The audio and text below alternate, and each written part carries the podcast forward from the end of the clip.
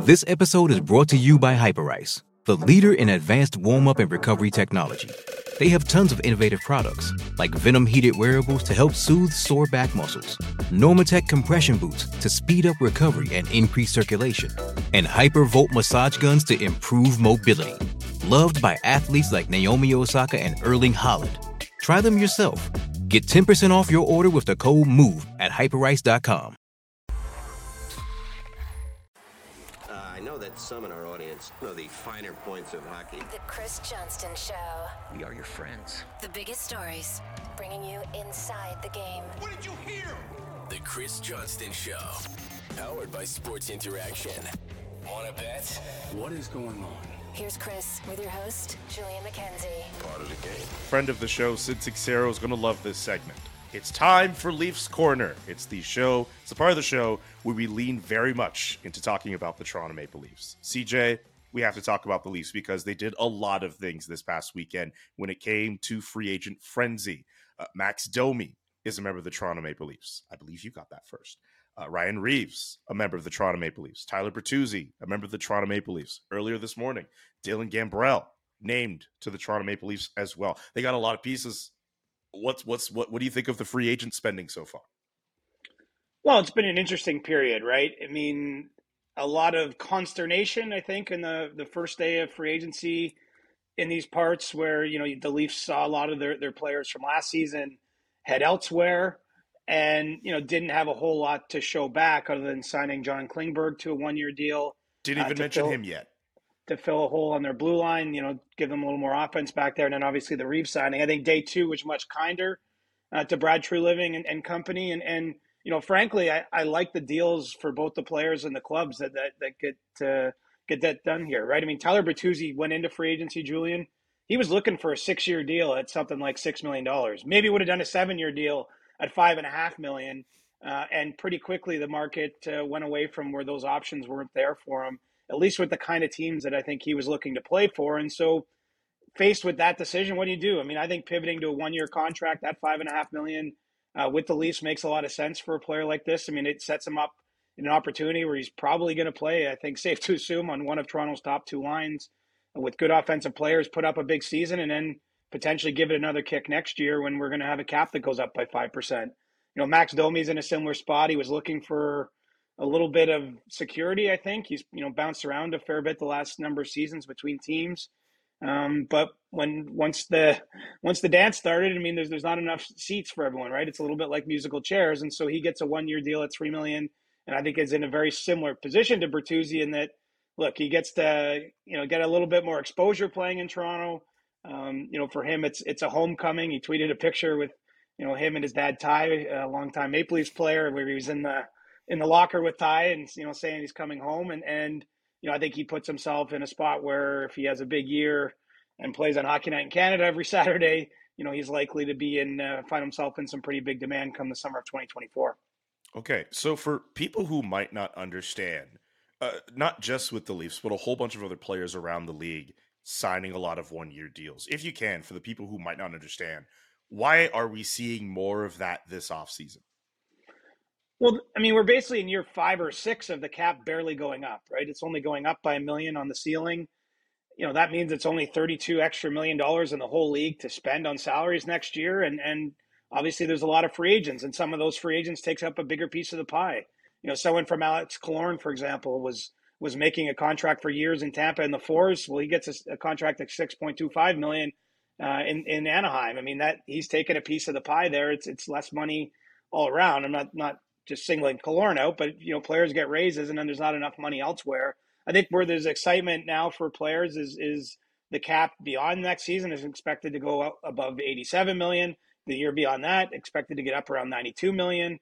And so we're finally looking at a phase once we get through the 2023-24 season where it's really going to move. And so I think it's going to be, you know, reasonable to think it's better to be a free agent in those summers.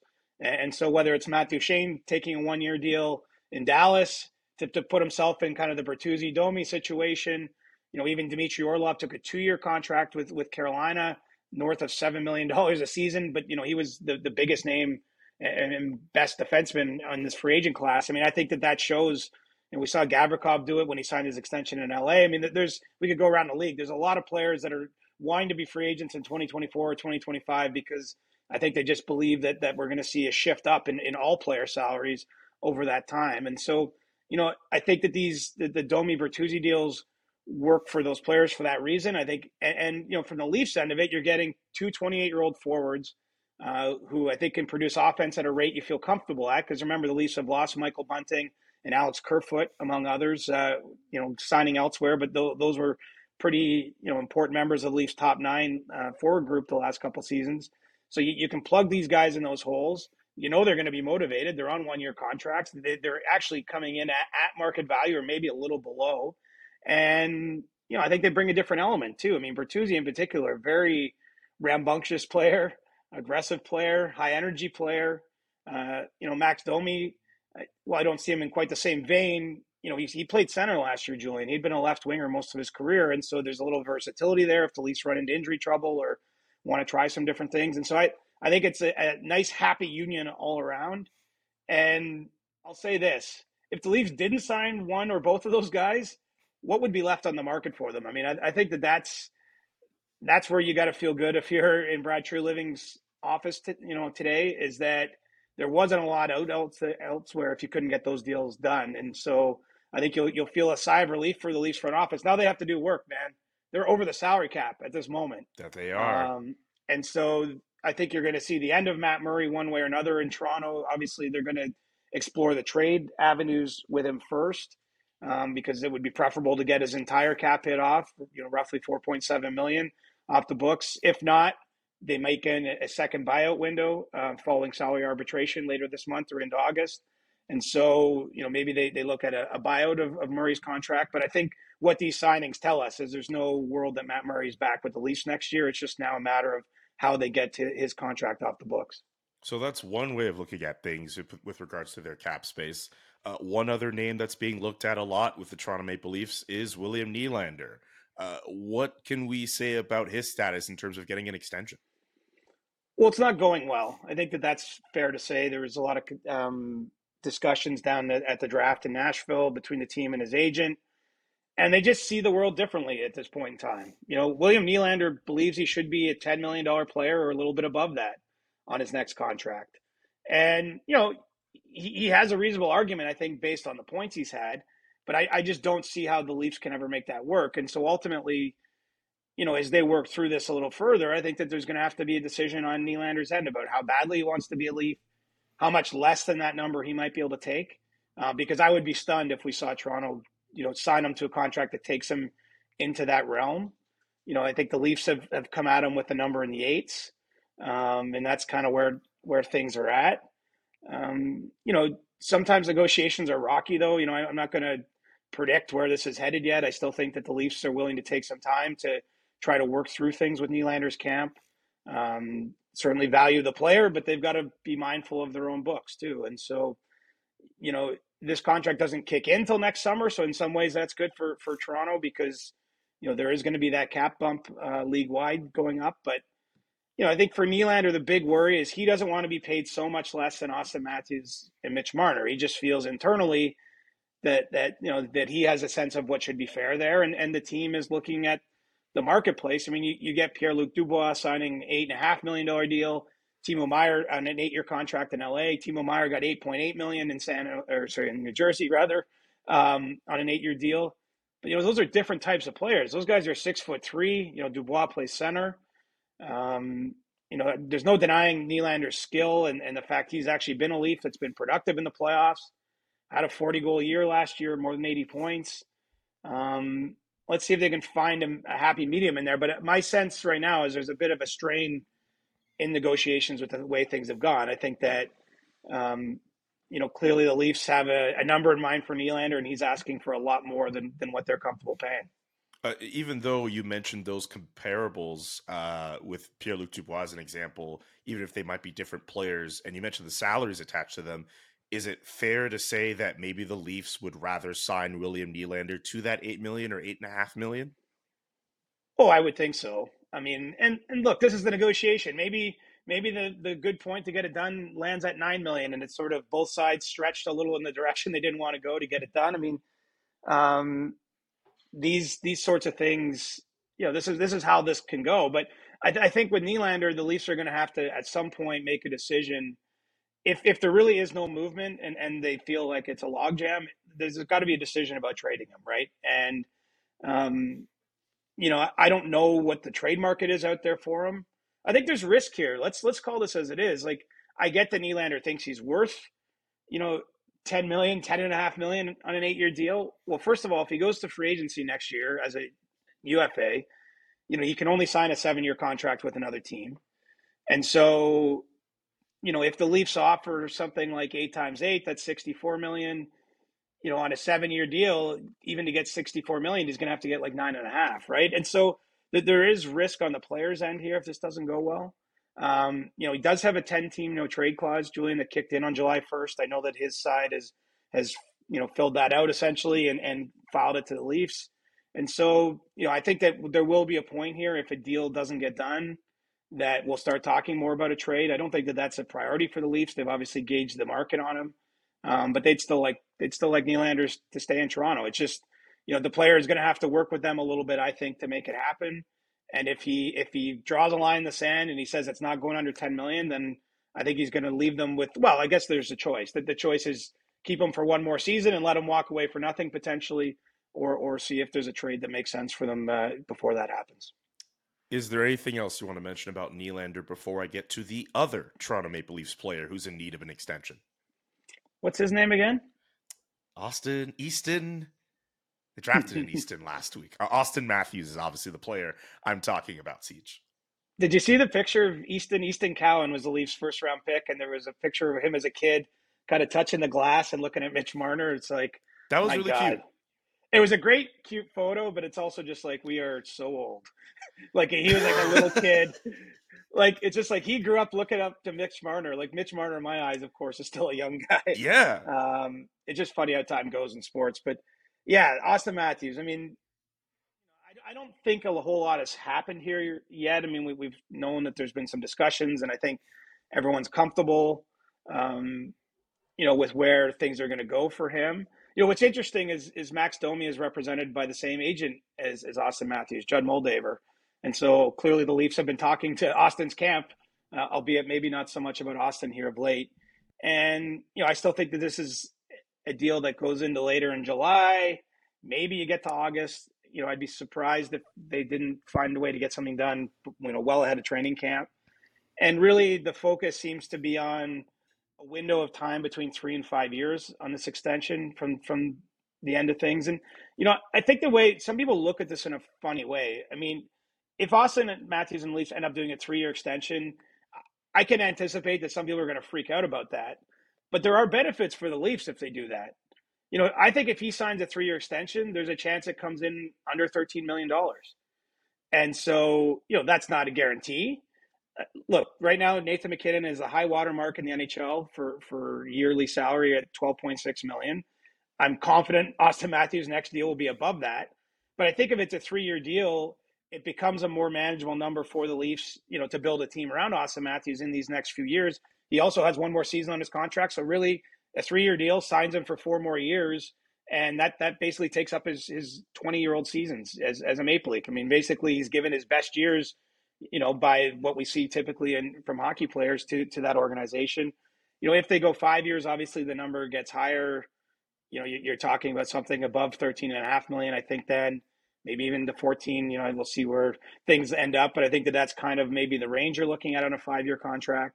And so for Matthews, you know, that gives the Leafs a little bit, you know, it could be a difference of $1 million there per year. That's $1 million less the Leafs can spend starting in the 24-25 season. So, you know, that's some of what they're going to be looking at. But I don't think that there's anything in terms of hard negotiations going on.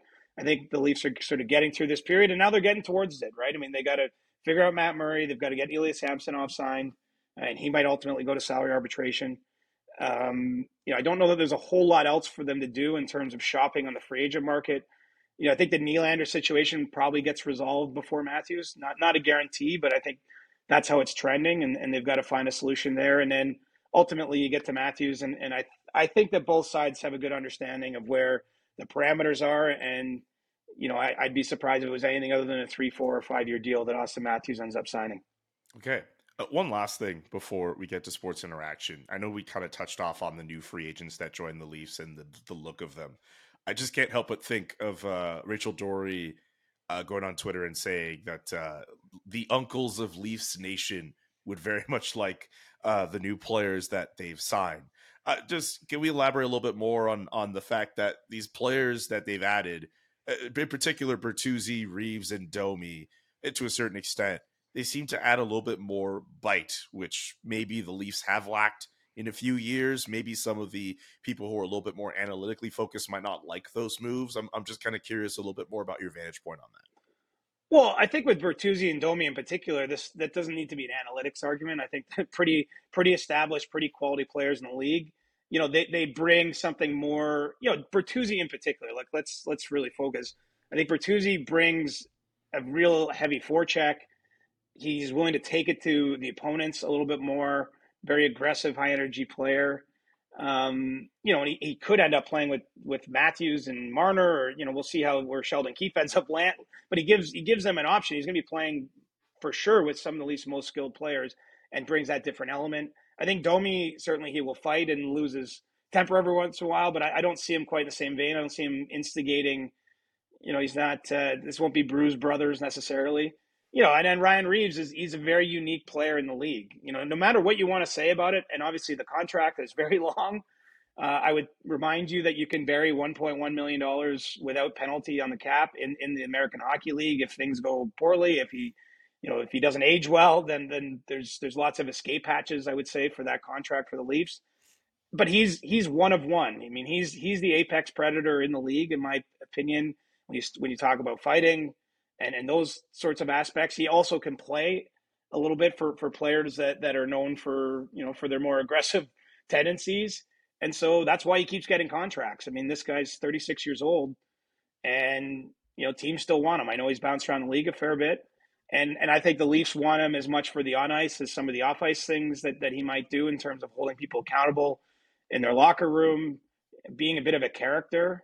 I mean, I think that's, it's still early days yet. Let's not get too carried away. But when you're starting to see the stamp Brad Treliving's putting on the team, he's just going in a slightly different direction with the players around the Leafs core. I mean, look at the Leafs core players. With those players, they finished top 5 in the NHL each of the last 3 years in the regular season. And it hasn't worked in the playoffs for whatever reason you might want to ascribe to that. I think it's what's clear is that I still think that the Leafs will be a good team, but Brad Treliving is trying to fill them out with some different elements. Maybe I don't know if it's going to be pure toughness or if it's just going to be maybe playing a little more assertively, maybe a little bit more confidence in the dressing room. We'll have to see how it works out. I mean, the Leafs also tried to re-sign Ryan O'Reilly, right? The Leafs would have given Ryan O'Reilly the exact same contract he took in Nashville, 4 years and $4.5 million. He chose to leave. So, you know, and while Ryan O'Reilly, very gritty sort of guy, you know, it wasn't like they only targeted certain types of players. I think some of it is just what was still available on the marketplace that could fill the needs they have. I mean, the Reaves signing is particularly, it's sort of a culture signing, I think. I mean, that he had the ability to talk to teams before July 1st. The Leafs had that locked in verbally before July 1st. Clearly they prioritize what he does. And I actually understand it. There's not a second version of Ryan Reaves out there. I don't think. I think he's in his own way a unicorn. Not everyone might appreciate the kind of game he plays or might not like fighting still in the sport. I mean, I can understand that, but it is still happening. He had 7 fighting majors last year. And I do think it's not just about the fighting, but kind of, I think everyone will know when they're in a room with Ryan Reaves, if you know what I'm saying. It's just, I think he's very confident. He's earned that confidence. And I think that, you know, the Leafs feel like their team has maybe just lacked a little bit of personality, maybe. To some degree, or been a little too quiet, too much of the same thing, maybe. So Brad Treliving's bringing in some different elements. It'll be interesting to see how it works. And you know, I still think that there's still a few holes still to be painted in and see exactly what the roster looks like for next year. I'm just looking forward to that eventual Leafs-Bruins encounter where Revo and Milan Lucic go at it. That's what I'm looking forward to the most.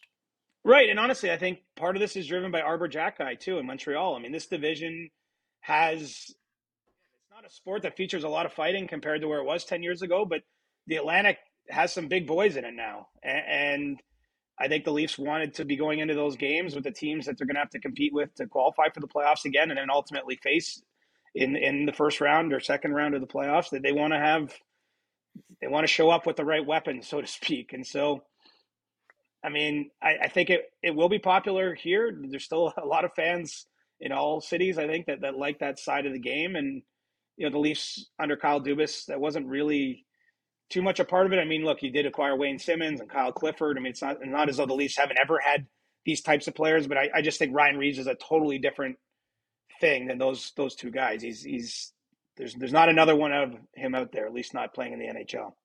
And that's going to do it for Leafs Corner. We're going to get to Sports Interaction, break down the rest of the hockey world's moving and shaking. And because it's Monday, we will get to questions for Ask CJ. You can bet that with David Bastel, brought to you by Sports Interaction. Get in the action and make a play. 19 plus. Please play responsibly. Time for Sports Interactions. You can bet that. sportsinteraction.com/SDPN for all of your gaming needs. No immediate hockey props and futures to tell you about. So here is the projected odds-on favorite to win the World Series in baseball. We do happen to love baseball around here. Atlanta at plus 284, the betting favorite according to Sports Interaction. Tampa Bay with the second best odds. Los Angeles, third best odds. Any idea where Toronto might rank in all of this? 108th. I'm pretty sure there are fewer than 108 teams in Major League Baseball. I like the odds of some AAA and AA teams better than the Leafs or the Jays at this point. So, what if I told you they had the seventh best odds at 1920? I would tell you that the odds makers are much higher on their team than I am. I would say that. You know, I'm just a fan, but not feeling awesome about this team this year, if I'm being honest. What's wrong with the Toronto Blue Jays? Why are they so inconsistent? What's up with John Schneider? What's up with the pitching? What's up with the hit? They have some all-stars this year, but why are they not working? I don't know. I mean, Vladdy has been quiet by his standards. I know he's hit a few homers here lately, so the stats are getting a little bit better for him. But, I mean, he didn't have a homer at Rogers Center for, like, the first half of the season almost. I don't have a good answer for it, but all I know is I'm a little frustrated because, let's face it, hockey season is now finally kind of coming to its merciful conclusion. Yes. I have time to really lock in on the Jays, you know, hopefully get down to some games. And I just want to see them in a playoff race because I can never really engage April, May, June.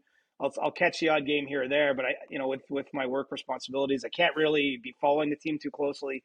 So I always just hope to get to July with them in the hunt. And I don't know, every time I see them play, I'm just underwhelmed. I'll put it that way.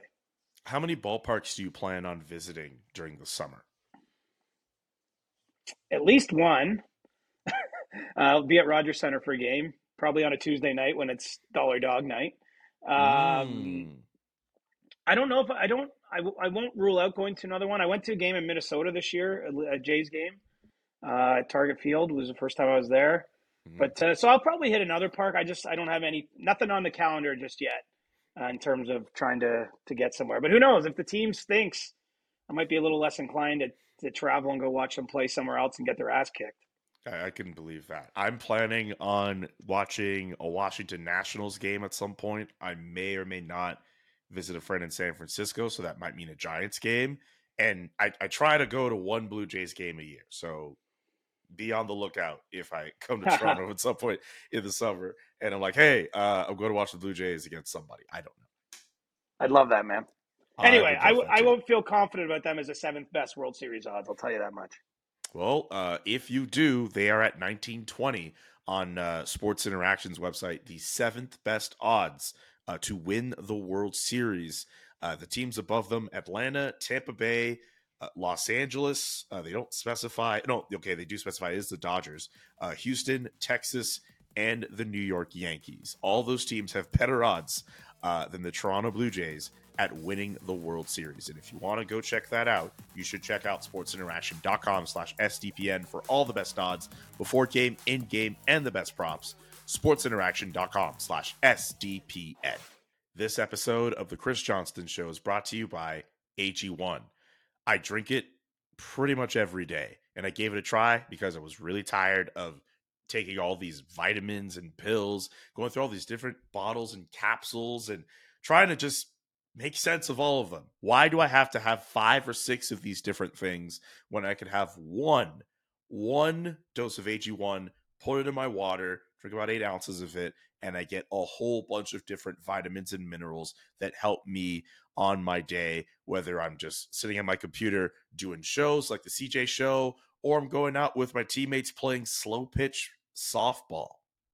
It's a good way to spend my Mondays in particular. Helps me feel unstoppable when I take AG1. If a comprehensive solution is what you need from your supplement routine, then try AG1 and get a free 1-year supply of vitamin D and 5 free AG1 travel packs with your first purchase. Go to drinkag1.com/Johnston. That's drinkag1/Johnston. Siege, as we get out of Leafs Corner, what do you think about some of the other moves that went down this weekend? Guys like Dmitry Orlov signing in Carolina, Matt Duchene being bought out, and then signing in Dallas. Some of the other moves that have gone on this weekend. What did you think? Yeah, Carolina's an interesting team, aren't they? Like they seem to be in on everything.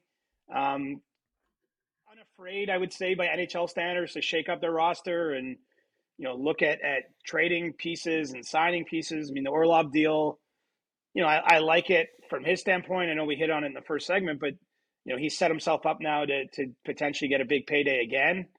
You know, he's just seen Radko Gudas at age 33 got pretty big contract in Anaheim. He'll be about 33 in 2 years' time when this deal comes up, and then obviously making north of $7 million with Carolina. It's a good place to go and have a chance to win a Stanley Cup. The Hurricanes also brought in Michael Bunting. You know, I think scoring is always a question for Carolina, especially when it gets to the big moments. I mean, it's certainly one of the best regular season teams we've seen. You know, we'll probably get a little deeper on this later, but Carolina's one of the teams still trying to get Erik Karlsson too. And they've got to settle things with Brett Pesce, you know, who's a player who's due for an extension a year from now, and that the Hurricanes have kind of indicated they'd look at trading if they weren't able to sign him. And so a lot of moving pieces there. So I found them kind of a team of interest on the first day. You know, Pittsburgh Penguins under Kyle Dubas were pretty active too, doing a lot of different things. I mean, that's the other thing. Carolina both let Antti Ranta and Frederik Andersen briefly hit the open market and then kept their 2 goaltenders, and they also still have Pyotr Kochetkov, part of their organization. So they're going with a 3-headed monster again. Kochetkov doesn't need waivers next season. They've got one more year where they can have the luxury of having a top young goaltender, but you know, basically swing them between the AHL and NHL as they need. You know, in Pittsburgh, they let Tristan Jarry hit the market. I think Frederik Andersen was a player they were looking at, the Penguins, as a potential plan B, but instead keep Tristan Jarry. But he gets a big deal, right? North of $5 million on a 5-year contract, you know, coming off a season where I think there were some questions about his play. You look at the big sample of games, he's been a pretty top level goaltender in the NHL, but last year didn't go so well.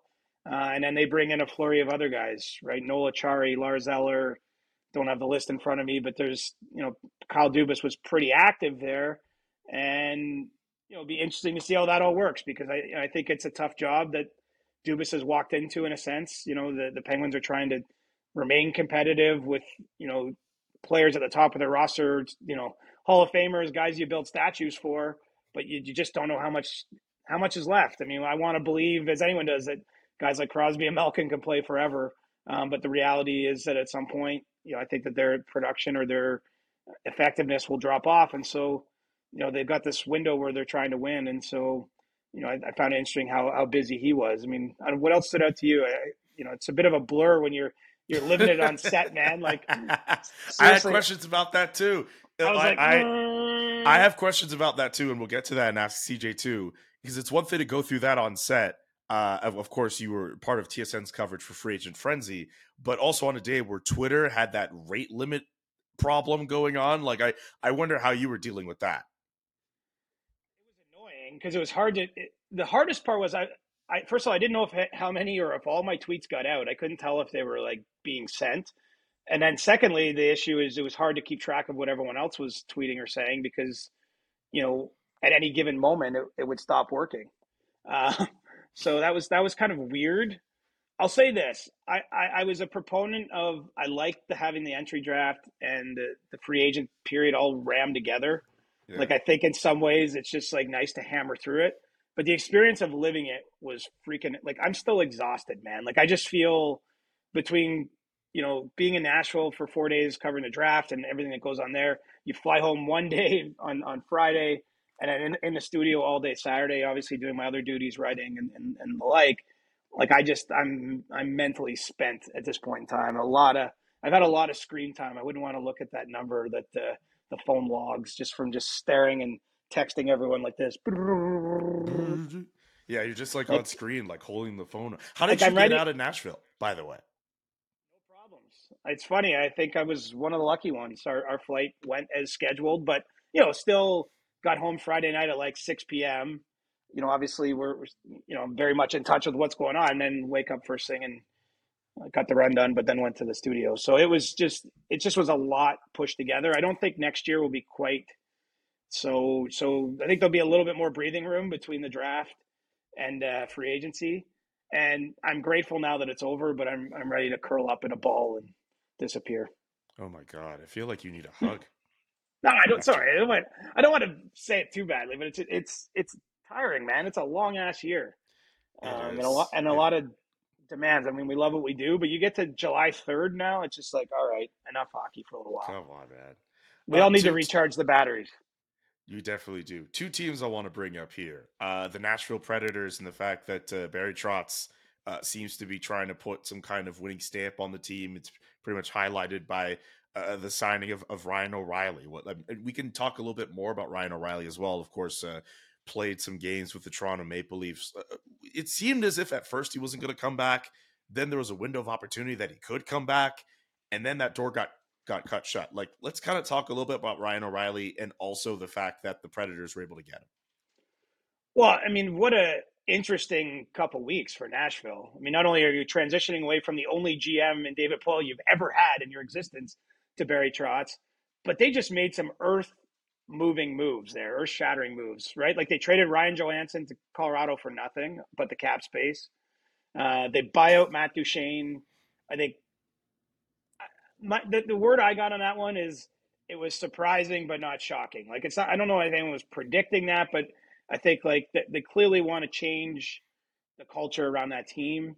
You know, you bring in Luke Shen on the blue line on a contract. I mean, what a home run for Luke Shen. He's going to make $2.75 million next season. That's more than he made each of the last three seasons put together, and he's 33. And he got a 3-year deal, so he's got that next year, the year after, and the year after that. But obviously that's a culture-type signing. I mean, he's still an effective player, but, you know, pretty big money for Luke. And then you get Ryan O'Reilly, too. And so they're trying to turn some things over. I mean, the Predators, too, Julian, were very aggressive at the draft. You know, Barry Trotz put their goaltender prospect Askarov in play at the draft, was trying very badly to move into the top four because he really wanted to get one of the centers available. Believe he also talked about getting the 5th pick from Montreal. Ultimately, it's very strange when we haven't spoken since then. We didn't see one trade on the first day of the draft. Like that's unheard of, not even a pick trade, let alone one involving a player. But, you know, it's clear making this change at the top of the organization, they really want to change the organization. They want to turn things over. I think they want to become more offensive. You know, they were in on Bertuzzi too. I know that they were trying to get him before he went to Toronto. They've still got a fair amount of cap space. So I think they're still an interesting team to watch. And you know, it might end up being by trade now because we're kind of down to, you know, we're getting into the clearance rack now of NHL free agency, I'd say, even on day 3. But you know, the Predators are clearly taking a longer range view. They made a ton of draft picks at the draft because they made some trades at the deadline. And I think that they want to be a different organization than they've been. And they've been one of the more steady teams, right? You knew what they were. It's probably because of that continuity. They've had like 4 coaches in their history and now 2 GMs, like for 25 years. I mean, it's unheard of to have that much stability. And so now that they've made this change, we'll see. And, you know, when you mentioned O'Reilly, I mean, I never thought he wanted to come back to Toronto. Like I was there when he had his locker cleanout day after the Leafs lost to Florida, and he was already speaking in past tense. Like, he was, you know, I just felt he was very frank. Like, he was like, it was a great opportunity to come and play for an organization like the Leafs, play close to home, to live that, experience it. But it never felt to me like he wanted to come back. I think where the stories picked up leading him to July 1st is, you know, Brad Treliving, after he took over for Kyle Dubas, wanted to bring him back and made an effort to bring him back and was willing to pay him basically what he got paid in Nashville. It's just, you know, O'Reilly's probably got his reasons, of course. I don't know what they are, but he didn't want to come back to the Leafs. Like, I think that's at the end of the day, that's what happened there. You know, someone like Shen, it's more clear cut. I mean, he gets that contract from the Predators. The Leafs say, "Congratulations, Luke. You've been a great, you know, you did a great job for us, and we just can't pay you that." They can't in their cap world. You know, with O'Reilly, it's more apparent that this was a personal choice for Ryan and his family to go play in Nashville rather than stay on in Toronto. Okay. What about the other team I'm thinking of, the Boston Bruins? We did mention that Dmitry Orlov, no longer a member of the organization. We did mention Milan Lucic joining that team in the offseason as well. But they've also made some changes beyond that as well. Remember, a couple days ago, they traded away Taylor Hall. Tyler Bertuzzi, no longer a member of that organization. What are they going to do on the wing, and what else can they do? I know they don't necessarily have the most cap space to play with. No, I mean, they also bought out Mike Riley before the first buyout window closed and, you know, traded away Taylor Hall for just the cap space, you know, not for a return that's going to help them in the short term, plus Nick Foligno, who they weren't going to resign. You know, they're an interesting team. To me, it all still hinges on what happens with Patrice Bergeron and David Krejci. I mean, those were their top two centers last year. Bergeron just picked up another Selke just because that's what he does. It's like, is this guy really going to retire after winning the last two Selke trophies? It just seems wild. I mean, obviously he's got a family to consider and his own health, and he's been doing this a long time, but he's still playing at a level that I think it makes or breaks what the Bruins are. They've tried to insulate themselves from whatever happens with those decisions. You know, they get James Van Riemsdyk on a good value deal, $1 million. I mean, not any risk built into that for them, but would obviously be looking to have him play net front at the power play, like maybe power play two, depending on how they line things up, but to cash in some goals for them. You know, they got Morgan Geekie, who kind of shook free, surprisingly, when the Seattle Kraken chose not to give him a qualifying offer, you know, which was, I would say that was a surprising move. I mean, Morgan Geekie is someone that they got in the expansion draft. They did attempt to trade him over the weekend at the draft and weren't able to, but then ultimately just let him walk for free. You know, I did not see that one coming, but pretty good young player to slot in at, it's like your third line center or whatnot, for the Bruins. So, you know, Boston, I think, is going to be competitive, but it's such a different team. I mean, just it's hard to know. Like, last year was such a surprise, I'd say, that they were that dominant. You know, really probably the best regular season in NHL history, arguably, or certainly among them. I'm not predicting a precipitous fall off, but I don't know where they go from here. And with the big question marks still being down the middle, you know, and the Milan Lucic signing, I mean, that's kind of a nice, you know, full circle moment, right? He was a prototypical Boston Bruin in his prime, you know, jumped right from junior into their lineup and, you know, helped propel that team to a Stanley Cup in 2011 and a lot of other success elsewhere.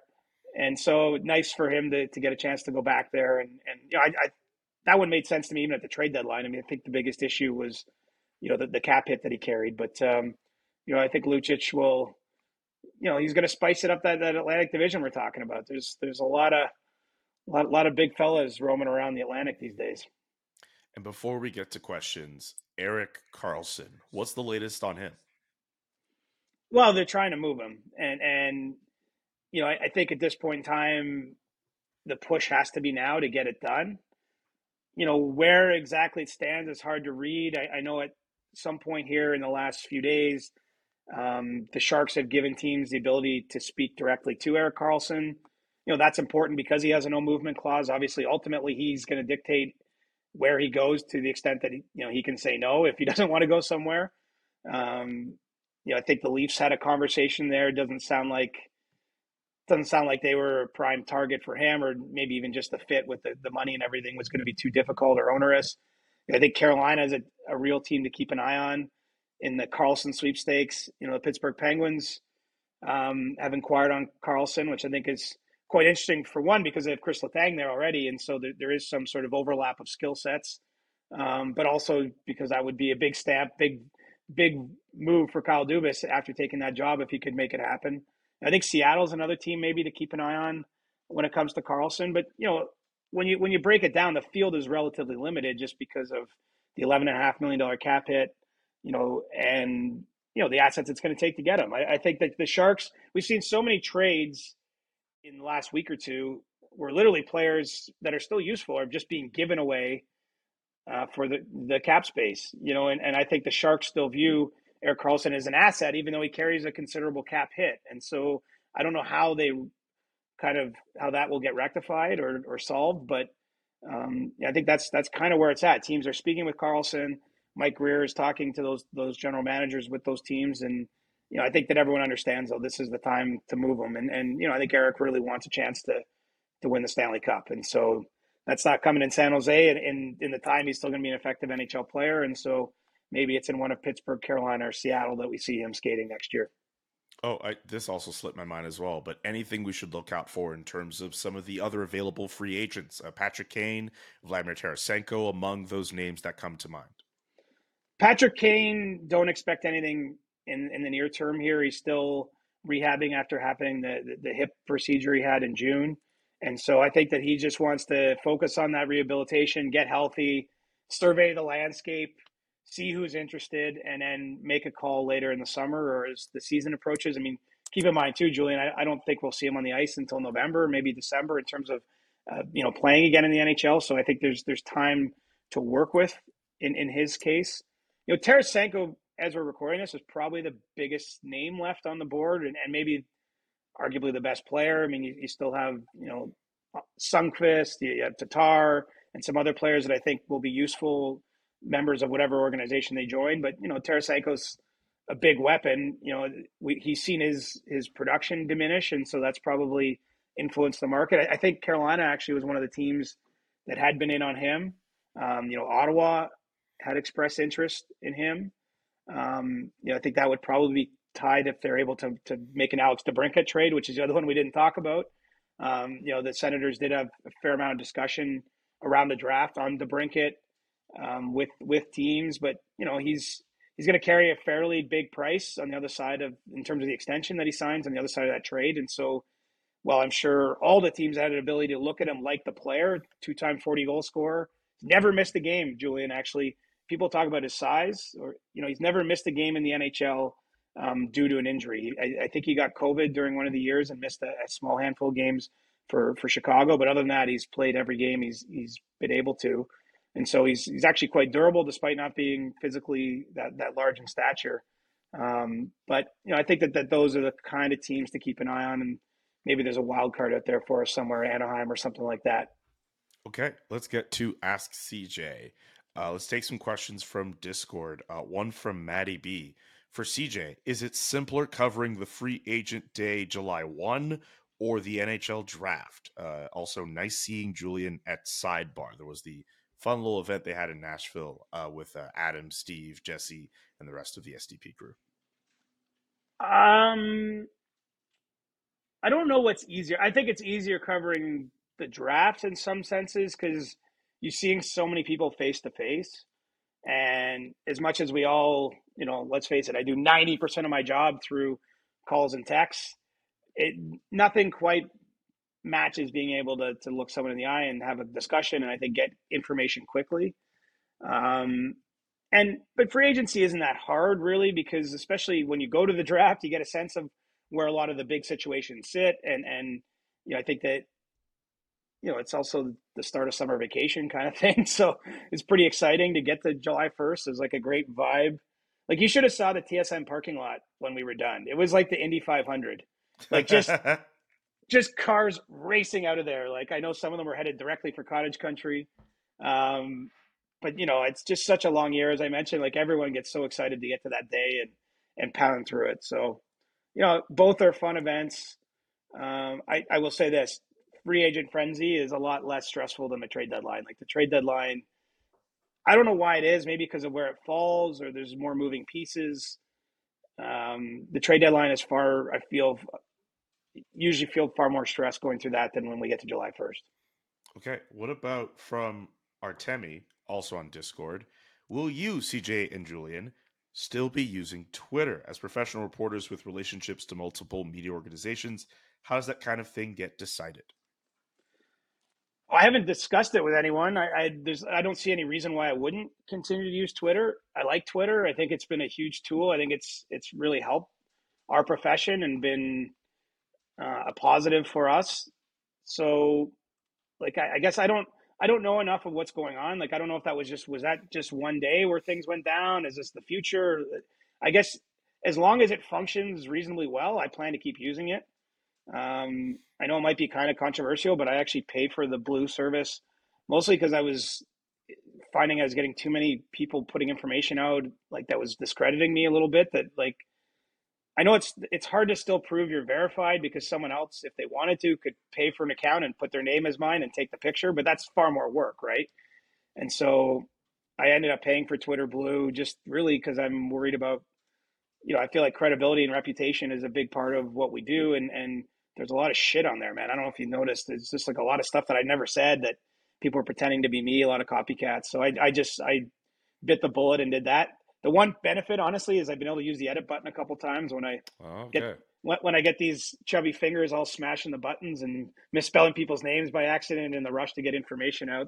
So that's a benefit. So yeah, the long story is I do plan on keep using Twitter as long as Twitter exists. I don't know what the future of the company is.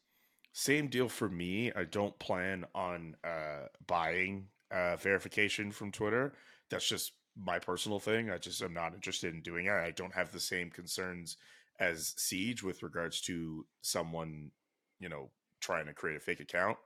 I will say I started a profile on Blue Sky, which is supposed to be an alternative to Twitter. I believe Spill also exists, which is also supposed to be the same thing. I don't know if people remember Mastodon a couple of months ago. They were trying to do the same thing. I don't know if they're going to get a lot of people out of this. It seems like Blue Sky might be the move, but yeah, as long as Twitter reasonably works, I'll still kind of lurk around. But I have seen a few of my group chats for a couple of projects that I do already move from Twitter to like WhatsApp as an example. So the truth, yeah, I could start seeing migration. The truth is, though, is it's hard to recreate the network effects. I mean, Twitter, yeah. Everyone's on Twitter that would want it. Like, it's hard. Like, how do we know? How does everyone automatically decide to go to one of those platforms or the other? Like, I just feel, I feel like Twitter will still be the spot. Yeah, like Twitter, like just the interface, the way it's supposed to work. Like, people have just kind of made themselves their names on Twitter anyway. Like, people are gonna stick on that website until it dies, essentially. But I'll be there to turn out the lights, man. Oh, me too. But also, like, you're right. Like, how do people know where to go? Like, I saw the info for Spill, and people are describing it as like that's like the black Twitter spot, like that's where like these black creators like made it, that's where all the funny meat that, like, let's be real, Twitter, great place for news, amazing place for memes, and I love the idea of having a separate place for that. But like, I didn't know that was a thing until after I joined Blue Sky Social. So like, it's a lot for a lot of people as far as I'm concerned. Let me know what the next one is if we get there. Yeah, if I get an invite code for one of those sites, I'll swing it over. That's another thing too. It's not even like you could just join these sites. You basically just have to hope you're friends with some famous person who's generous enough to give you an invite code to join these sites because they're testing in beta. I guess that's how you create the network effect. You make it so people are in demand and they're asking and they're spreading. Anyway. That's going to do it for the Monday edition of the CJ Show. In the post-free agency draft glow, as we do wind ourselves down for summertime and relaxation, which I know I'm looking forward to, and I know, CJ, you're very much looking forward to that. Yeah, man. I mean, I think we'll still put out a couple more episodes. We'll see how it goes here. Maybe we talk about something other than hockey. We'll see what happens. I would love that. Maybe there's a big Karlsson trade. I mean, there's still things percolating. I could tell you today, just texting around the league, a lot of people still at work in NHL front offices. It's not like the gone fishing signs have been hung up, and some of that's development camps and the like. But I still think that there's still going to be some action. Soon as we get some of that big news, if we can get to it, we will get to it. Subscribe to the podcast, whether on Apple, Spotify, or whatever podcast carrier you have. Subscribe to the SDPN YouTube channel as well. Subscribe to the SDPN Discord as well. For CJ, I'm Julian. So long and peace. The Chris Johnston Show. Powered by Sports Interaction. Want to bet? Inside the Game, twice a week. Follow Chris on Twitter @ReporterChris. And follow Julian McKenzie @JKMcKenzie. The Chris Johnston Show.